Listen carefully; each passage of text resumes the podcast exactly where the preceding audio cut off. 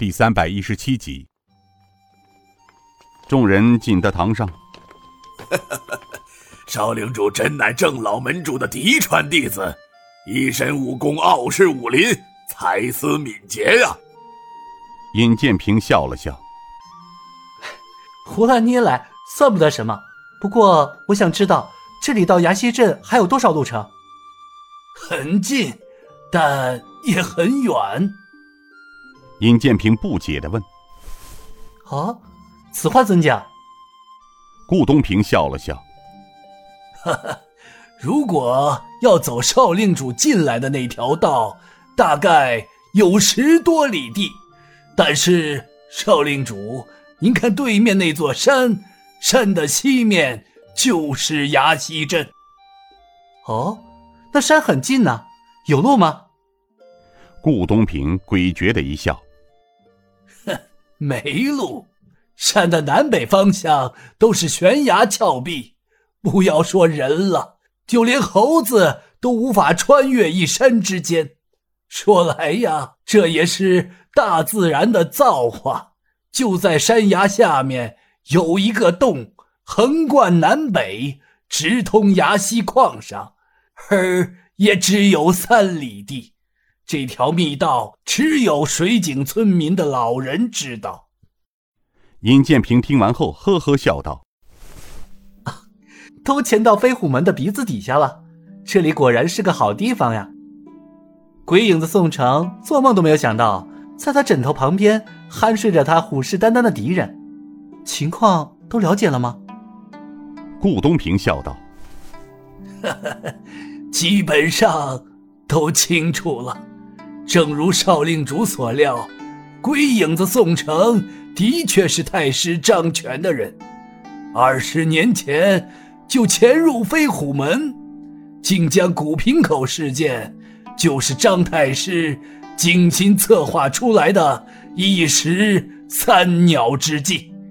他假借飞虎门之名，制造古平口事件；二是想逼走我们天地九杀。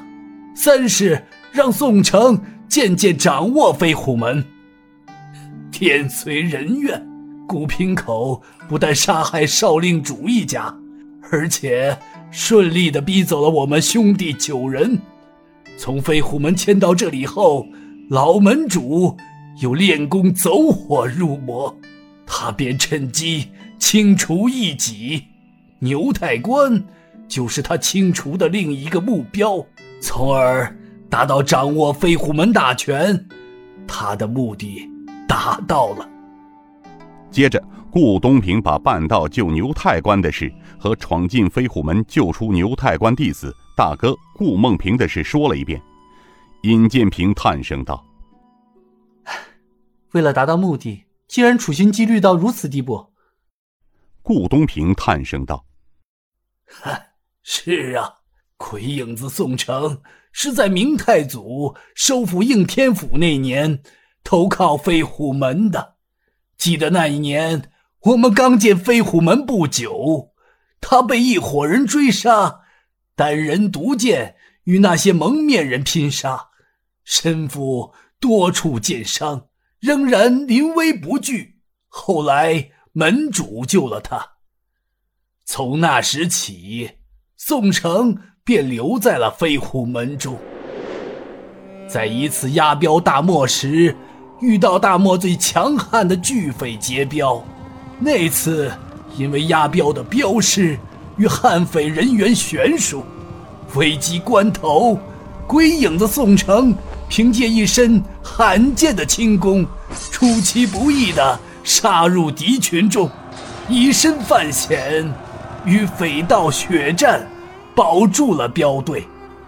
唉，自那战以后，他获得了飞虎门兄弟的信任。说起来，此人还真是让人刮目相看。在京城创立码头时，鬼影子宋城出力不少，门中大小事没有他做不了的。因此，门主就委任他为京城分坛坛主。几年后，深受飞虎门门主和李副门主的赏识，后来李副门主便把大女儿许配给他为妻。李副门主与我等兄弟在收复崖西矿的时候，与蓝河会十大护法大战中不幸身亡，鬼影子宋城便升任为副门主。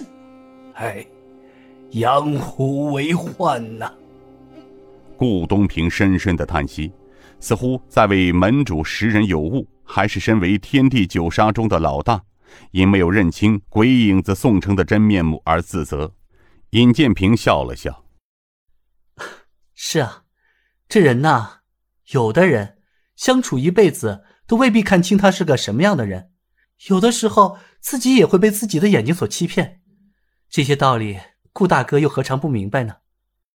顾东平叹了口气：“哎，是啊，鬼影子宋城卧薪尝胆二十多年，终于露出狐狸尾巴。可是，终究姜还是老的辣呀。”好，顾大哥莫非有所指？少领主，其实老门主是借着走火入魔隐退。半年多前，鬼影子宋城，他一手清理门户，另一只手却伸向飞虎门。二十年来，聚集下来的那批黄金，他暗地里悄悄把库里的黄金运出，而后由太师派来一批武士，与他的亲弟弟共同押往太师府。哈哈，可那鬼影子宋城。一生狡猾无比，可他却做梦都没有想到，这几十万两黄金在半道上却给一群神秘人给劫了，连押运的数十人也凭空消失。这件事儿我在路上听说了。